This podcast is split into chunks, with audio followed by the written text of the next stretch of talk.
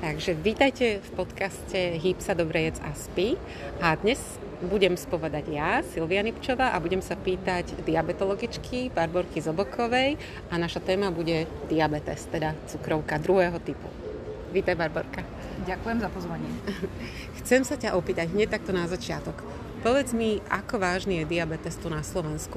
Koľko ľudí to má? Koľko ľudí má prediabetes a koľko ľudí podľa teba o tom ani nevie?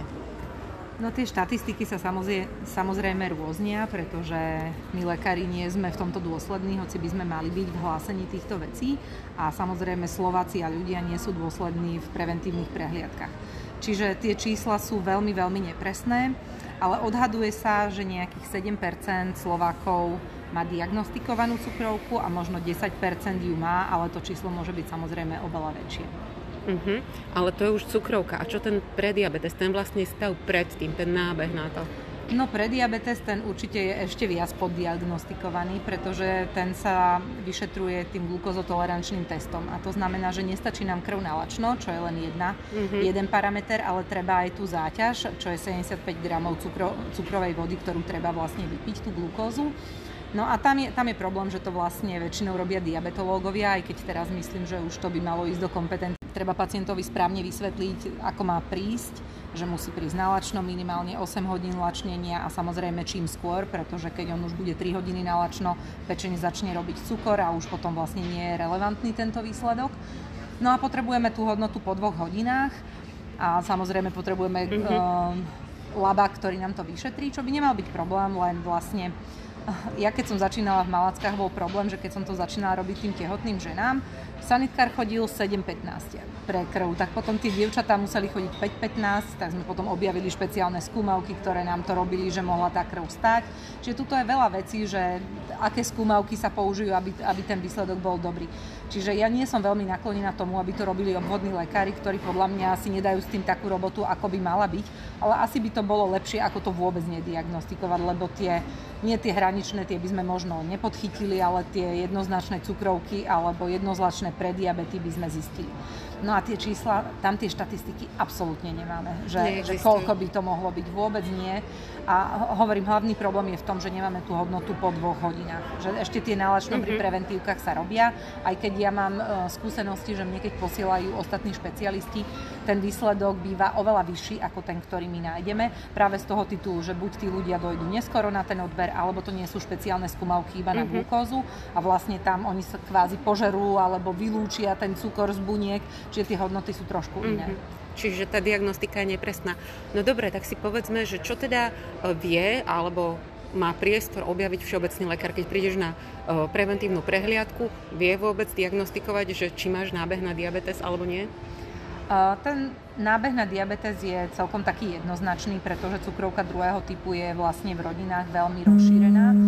Čiže pokiaľ je dobre odobraná rodinná anamnéza, tak toto tam je. Pokiaľ pacient trpí centrálnou obezitou, čo je veľmi jednoduché vyšetrenie krajčírským metrom, tak, tak vieme, že tento pacient je rizikový. Genetiku nevieme ob, ob, vlastne obmeniť, nevieme ten vek ovplyvniť, ale vieme vlastne túto centrálnu obezitu veľmi pekne ovplyvniť. Čiže už len keby na toto vplývali tí obvodní lekári, že upozorňovať týchto ľudí, ktorí majú v rodine cukrovku a nábeh na nadváhu, že aby si vlastne merali obvod pása, ktorý musí byť menej ako, výš, ako polovica výšky, že toto je vlastne veľmi niečo jednoduché, čo môže každý robiť a môže vyšetriť samozrejme ten cukor na lačno, ktorý býva častejšie zvýšený ako ten po druhej hodine. Čiže to, to už je dosť veľa, čo môže urobiť obvodný lekár, ale teda aj tí ľudia, aby tam vôbec prišli. Uh-huh. Čiže to vyšetrenie cukor na lačno, myslím, že to robil aj mne všeobecný lekár. Tam by sa už ukázalo niečo, nejaká, nejaký no, začiatok. Uh, cukrovka vlastne sa diagnostikuje ako dvakrát hodnota cez 7 Čiže jedna hodnota nestačí, musí sa to potvrdiť a plus sa samozrejme neodporúča, ak je to nejaká výrazná stretová, stresová situácia. Mm-hmm. Ak e, sa nameria v nemocnici pred operáciou cukor 7, toto by sa malo vlastne ignorovať, pretože to kortizol, presne tak, nám veľmi zvýši ten cukor. No ale zdravý človek má cukor do 5,5. A keď nameriame hodnoty, ktoré sú medzi 5,5 a 7, to je presne toto pásmo pre diabetu medzi normou a už cukrovkou. Mm-hmm. Dobre, čiže dá sa povedať, že ten všeobecný lekár uh, vie uh, diagnostikovať alebo objaviť už nábeh na ten, má, má priestor na to, aby objavil nábeh na diabetes druhého typu. Tak.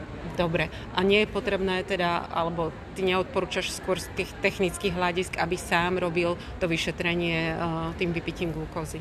Uh, môže, môže tam byť ten problém presne, že uh, stretávame sa s tým napríklad u ginekologov, že im povedia, že môžu si doniesť citrón do tej vody a samozrejme citrón je síce kyslý, potom tá cukrová voda je chutnejšia, ale citrón je ovoci a obsahuje tiež cukor, čiže už nebudeme mať 75 gramov, ale povedzme 80 alebo 85. Potom im povedia, zjedzte si doma dva rožky a prídite po dvoch hodinách, čiže Uh, ak by tá metodika bola istá, že je lege artist tak, ako má, tak, tak áno, ale mm-hmm. je mhm. tam veľa tých ale. Presne tak. No, takže vlastne človek až keď má príznaky, až vtedy je poslaný k diabetológovi však? Um, to, ke, vtedy samozrejme áno, ten zvýšený sme častejšie močenie alebo teda strata na hmotnosti, ale to už sú hodnoty cukru veľmi vysoké. To sú hodnoty cez 15, cez 20.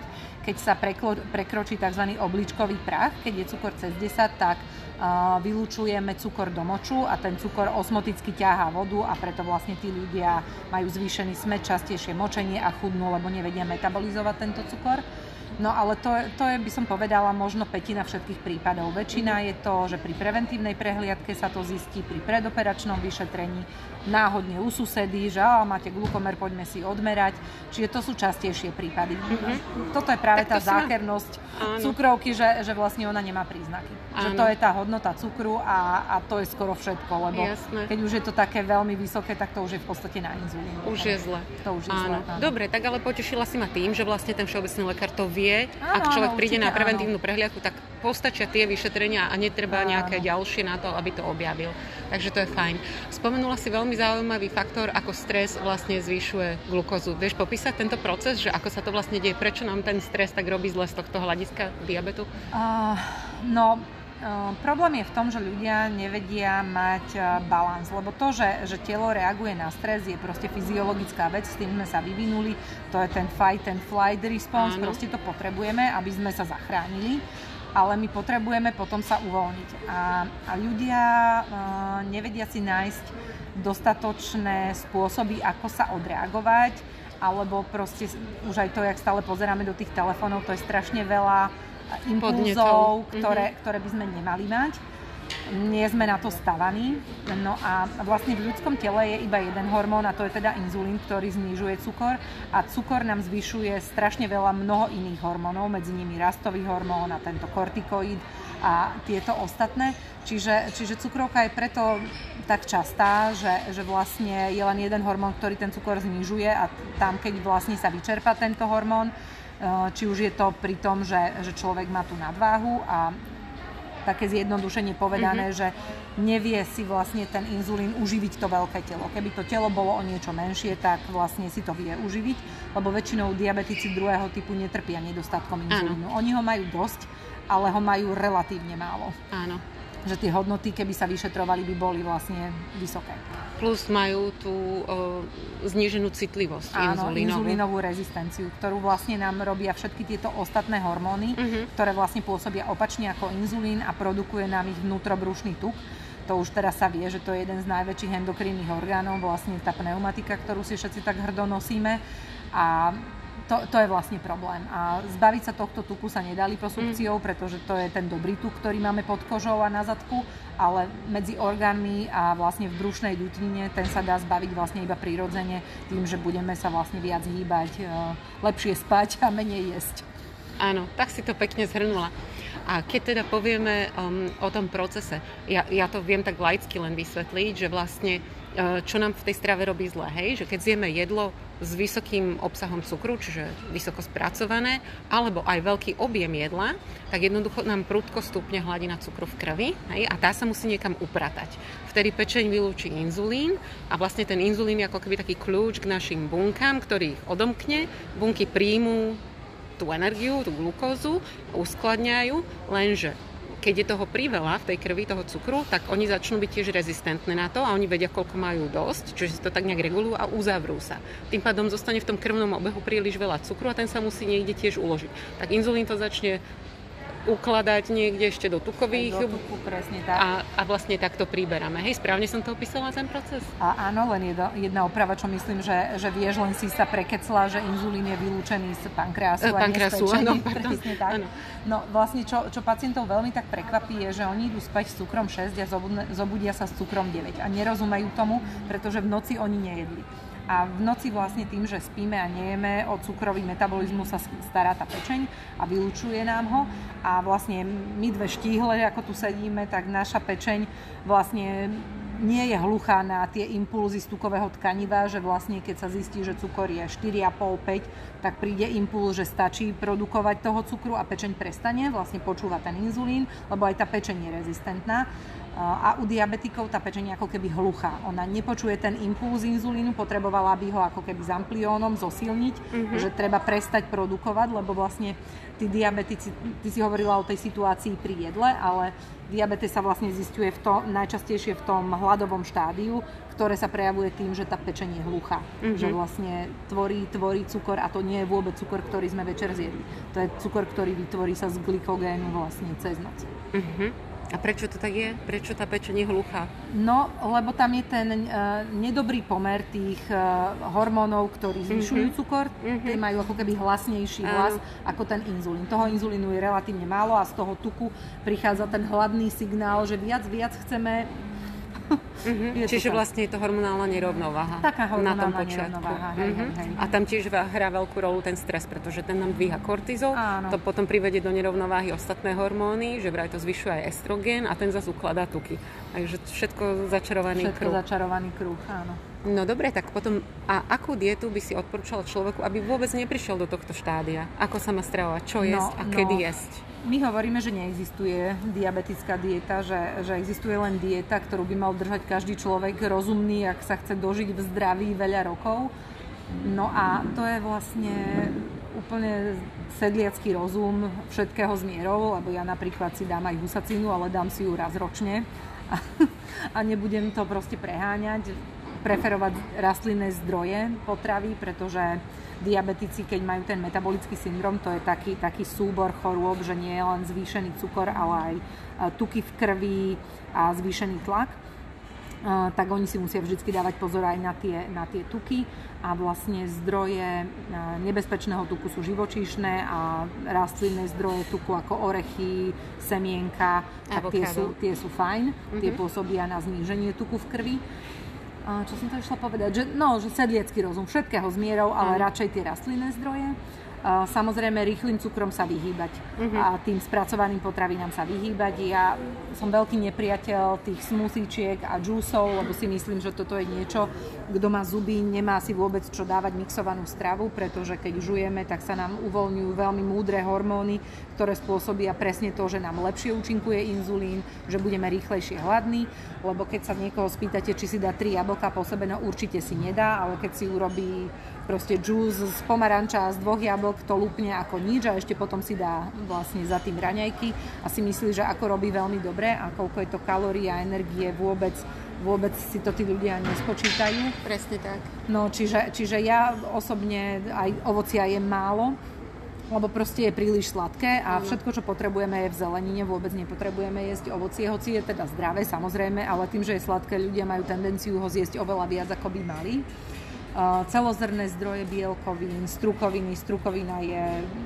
podľa mňa absolútne zázračná potravina, ktorú, ktorú nejeme z mne záhadných dôvodov, pretože tam je všetko, čo potrebujeme, vláknina, výborný glykemický index, železo, proste oproti mesu a stejku samozrejme, ak sa ideme hrať na, na chuť, tak aj ja si dám radšej steak ako fazulovú polievku, ale zase fazulovú polievku si môžem dať každý deň a steak si určite nedám každý deň. Mm-hmm. No, čiže tie strukoviny, orechy, No a samozrejme, čo sa týka, že ako často jesť, e, to sa, to sa strašne rôzne tieto názory a, a neviem, že či, či mám v tomto úplne jasno, tak by som povedala. V čom mám jasno je to, že by počas noci od tej večere po raňajky by malo byť tých 13 hodín takého mikrofastingu, aby sa tie bunky začali trošku opravovať, lebo oni keď stále trávia stravu, oni nemajú čas sa ako keby liečiť. Mm-hmm. Čiže aj taká prevencia rakoviny je proste od večera do rána 13 hodín nejesť čo my hovoríme každému pacientovi, je strašne dôležité raňajkovať. Toto ľudia tiež nerobia. Moja sestrička, keď ku mne nastúpila, okamžite schudla 10 kg len tým, že začala raňajkovať a vôbec menej nezačala jesť, iba si to ináč prerozdelila, pretože evolučne sme sa vyvinuli tak, že musíme prežiť, keď je hladomor.